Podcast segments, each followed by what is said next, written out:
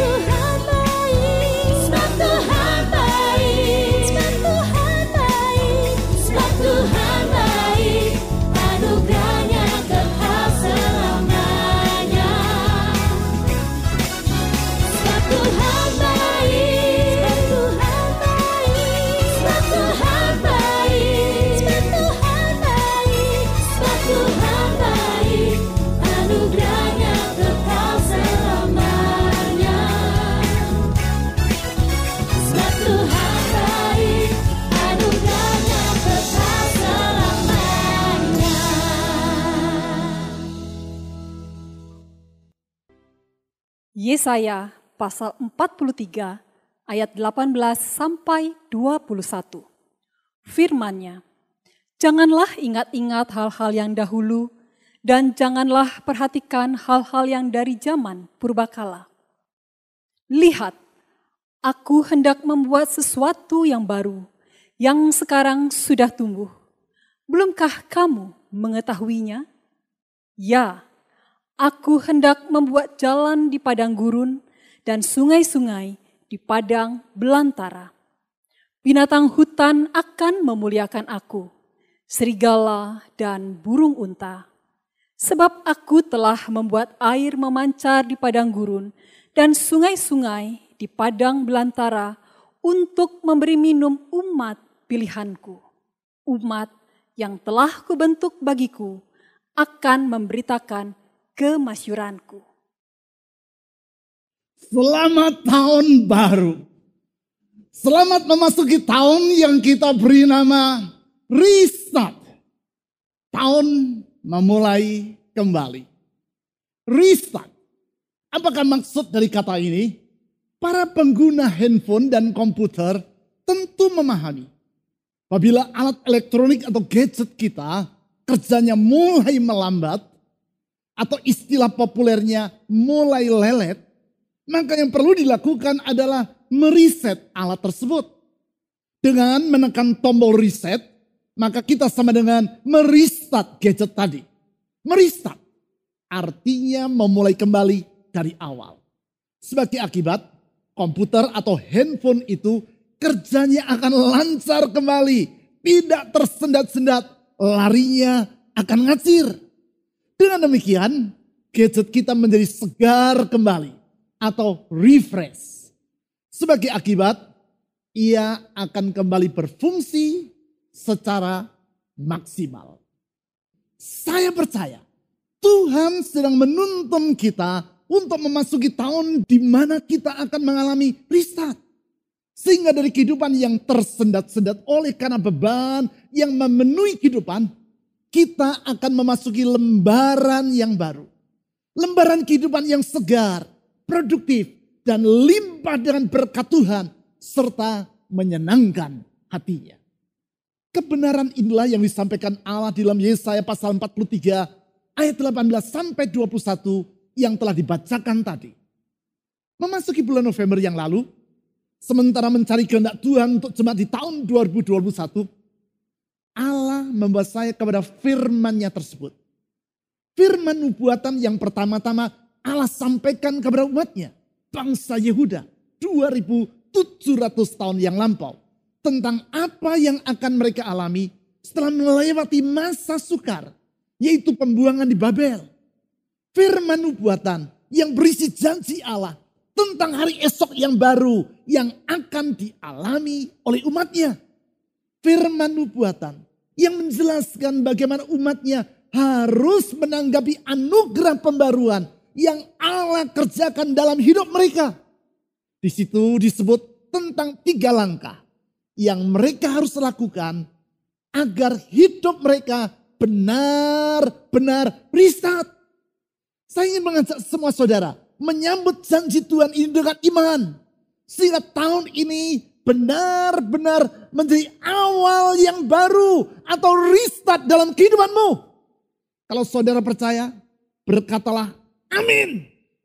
Kalau saudara percaya kepada janji Tuhan tersebut, tulislah kata amin pada kolom chat dari YouTube channel yang sedang saudara ikuti.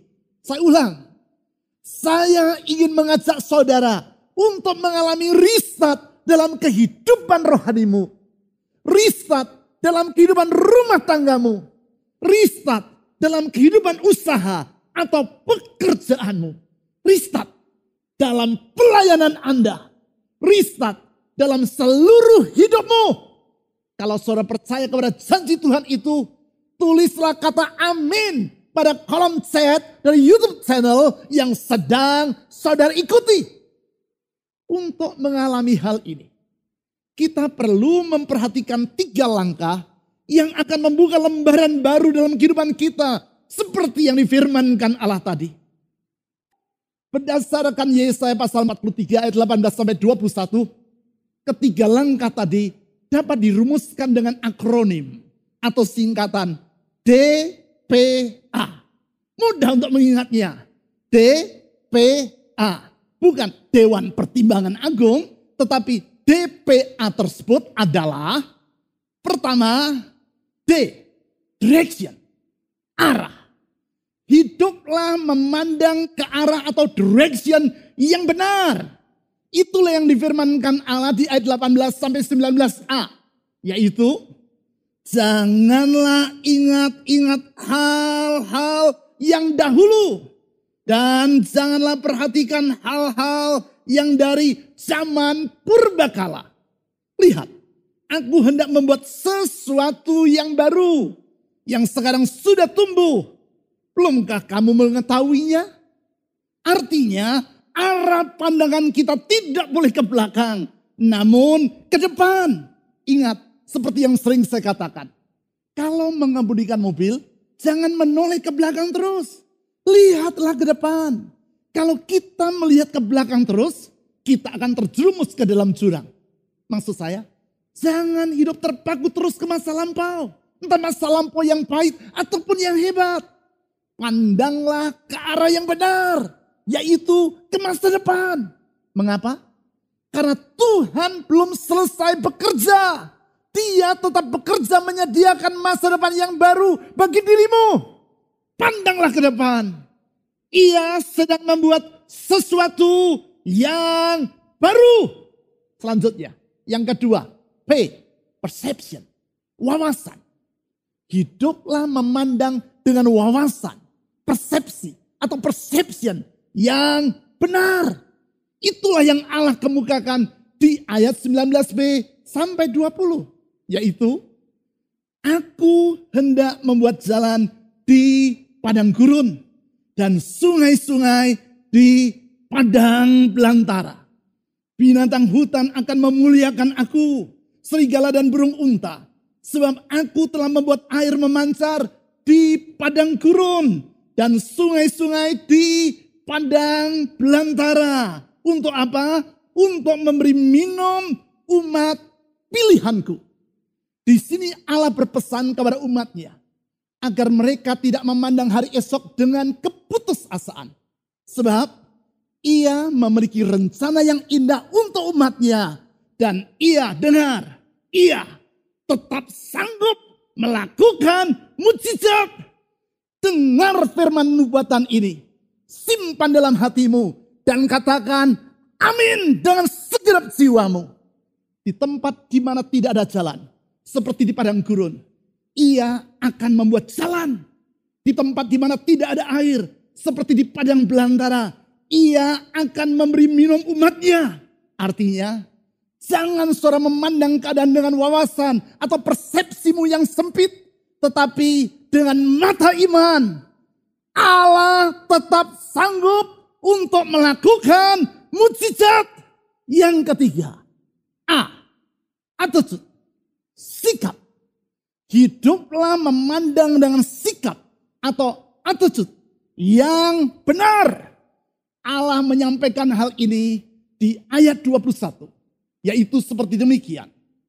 Umat yang telah kubentuk bagiku akan memberitakan kemasyuranku. Tuhan bermaksud agar umatnya hidup untuk memberitakan kemasyurannya. Artinya, ia mengedaki agar bangsa Yehuda dari masa itu hidup memuliakan Tuhan di antara bangsa-bangsa yang tidak mengenal Allah yang benar. Bukannya meniru perilaku dari bangsa-bangsa penyembah berhala. Namun umatnya harus hidup dalam sikap atau attitude. Atau yang disebut orang juga sebagai attitude yang benar di hadapan Allah yaitu hidup di dalam iman, kasih, dan ketaatan kepadanya. Bukan dalam sikap memberontak yang mengakibatkan mereka 2700 tahun yang lampau mengalami pembuangan di Babel. Namun dalam sikap yang benar, yaitu hidup menjadi saksi Tuhan di mana pun mereka berada. Sehingga dengan demikian nama Allah dimasyurkan. Hal yang samalah yang Allah kehendaki bagi kita di masa kini. Saudara, apabila DPA yang benar ini, yang mewarnai hidup kita, maka tahun ini akan menjadi tahun restart bagi kita. DPA, D, direction, arah yang benar. P, perception, wawasan yang benar. A, attitude, sikap yang benar. D. Direction. Arah. Memandang ke arah depan dengan iman. Yaitu percaya bahwa Allah sedang membuka lembaran yang baru bagi hidup kita. P. Perception. Wawasan. Memandang dengan wawasan yang benar. Yaitu bahwa Allah tetap sanggup. Dengar. Allah tetap sanggup melakukan mujizat. A. Attitude. Sikap. memandang dengan sikap yang benar. Yaitu dengan iman, kasih, dan ketaatan kepada Tuhan. TPA dengan pertolongan dan anugerah Allah di dalam Tuhan Yesus Kristus. Kita memasuki tahun ini sebagai tahun awal yang baru. Reset. TPA di dalam iman, kasih, dan ketaatan kepada Yesus Kristus, Tuhan kita. Kita akan melangkah dan menyongsong hari-hari di depan sebagai hari-hari yang limpah dengan segala kebaikan Tuhan yang baru. Reset. TPA. Di dalam pengharapan dan sikap berserah kepada Allah. Kita berkata, sungguh di dalam dia dalam Yesus Kristus, Tuhan kita, ada hari esok yang baru dan yang tidak akan mengecewakan.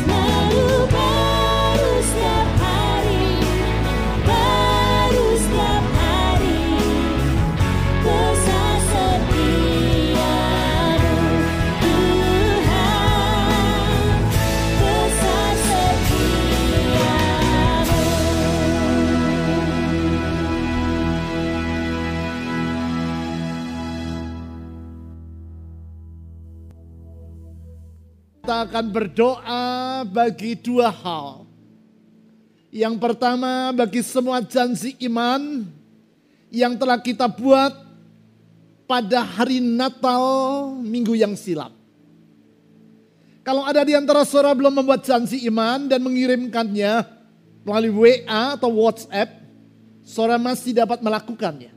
Kita akan berdoa memohon berkat Tuhan untuk semua janji iman yang telah saudara buat.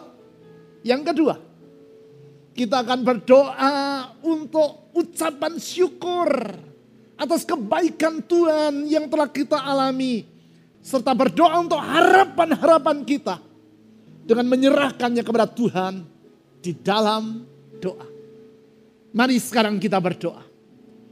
Tuhan engkau berkati setiap langkah iman yang dibuat oleh anak-anakmu di dalam membuat janji iman untuk sepanjang tahun ini.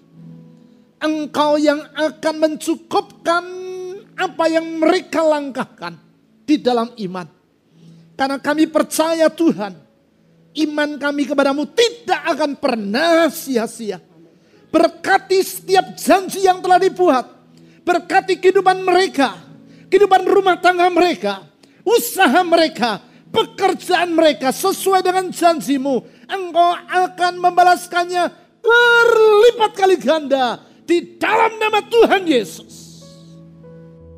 Mari kita berdoa untuk semua ucapan syukur dan harapan-harapan saudara dalam tahun ini. Tuhan kami mengucap syukur karena sepanjang tahun yang sudah lewat, Engkau menyertai kami, Engkau menolong kami, Engkau membela kami, Engkau menuntun kami sehingga kami dimampukan melewati tahun yang lalu di dalam kemenangan oleh kemurahan anugerahmu.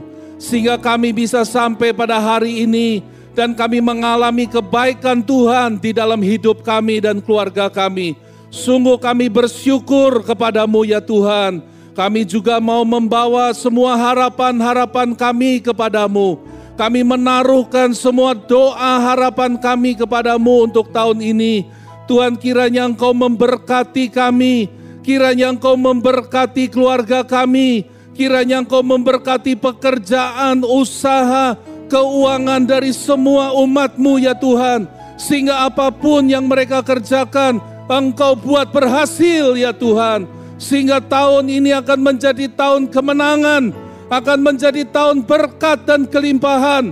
Di dalam nama Tuhan Yesus Kristus, kami naikkan semua syukur dan permohonan dan harapan-harapan kami hanya kepadamu saja. Tuhan yang menguasai hidup kami, yang kami kenal di dalam nama Tuhan Yesus Kristus. Amin.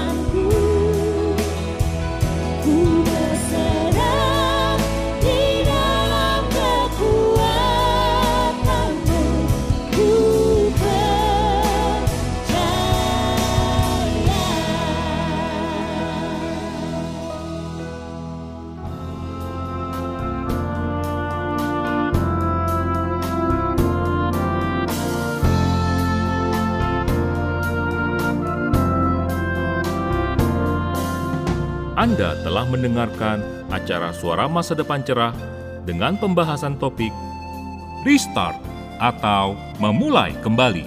Pekan yang akan datang, Dr. Bambang Wijaya akan melanjutkan topik tersebut pada hari, jam, dan gelombang radio yang sama. Pastikan Anda mengikutinya. Selain program ini, Anda juga dapat mengikuti berbagai program inspiratif yang dibawakan oleh Dr. Bambang Wijaya melalui YouTube channel Bambang Wijaya. Program-program video di dalam kanal YouTube Bambang Wijaya tersebut akan meneguhkan iman Anda. Bila Anda ingin menghubungi Dr. Bambang Wijaya, silahkan Anda menghubunginya melalui WA ke nomor telepon 0811 309 077. Sampai berjumpa pada pekan yang akan datang. Tuhan memberkati.